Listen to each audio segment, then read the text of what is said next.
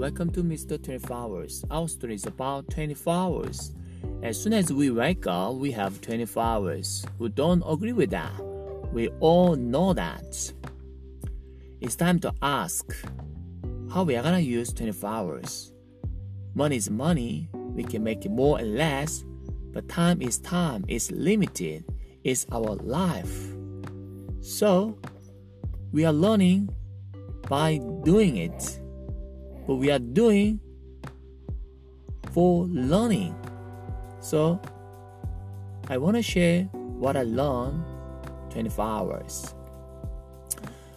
I was sleepy in the morning, so I was lying on the bed, but I was wearing a eye mask as well. And I tried to sing my song, but I couldn't see him because I was wearing it. And then all of a sudden, I thought, what if I don't see my son? Wow. What a blessed I am having a healthy eye so I can see him anytime, anywhere I want. But I don't look at it that way before. I thought this is kind of normal, but being a normal cannot be a normal all the time. It can be a blessing to someone, but that was me. I'm so blessed having a healthy body, healthy condition. So I can see him anytime I want. What if eye don't see him because of I? Oh my god, this is so wonderful and beautiful moment. I can enjoy every single moment. But we tended to be a negative. We don't appreciate it for what we have, but we tended to complain what we don't have. But this moment changed my whole thinking paradigms. I realized that I'm so blessed. What I have already on my hand is so blessed. As a human being, our nature tended to be negative. So we complain more, but we appreciate it less. But since my son come to our life, things change. I become a person who do more and think less and appreciate it more and complain less. I'm growing through the, this process of looking after our son. As he is growing, I'm also growing. As he is getting older, I'm also getting older.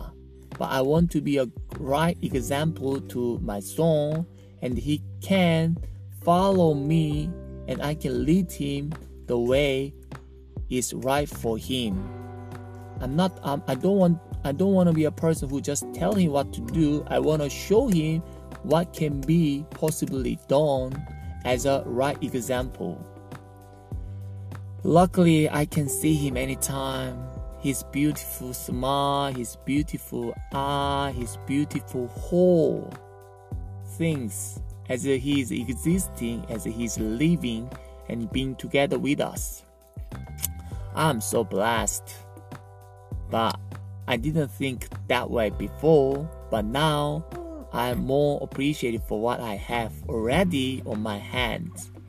I'm so happy, I'm so successful, I'm so blessed. My life is already so, so wonderful and beautiful.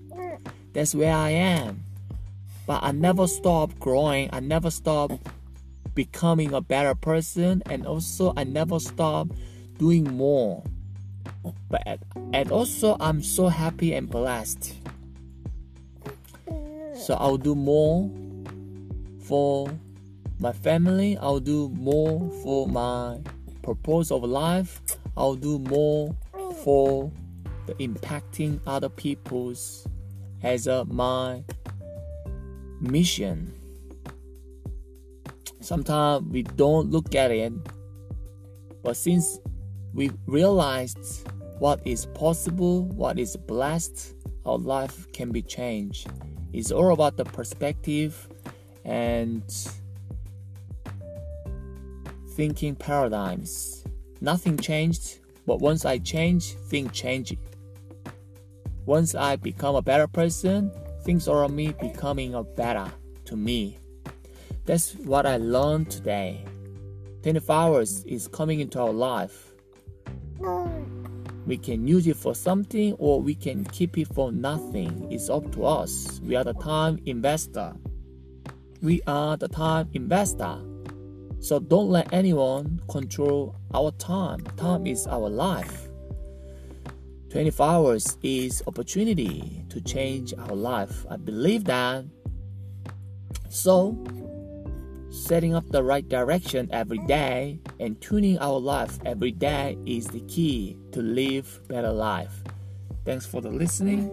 Uh, I'm Mr. 24 Hours.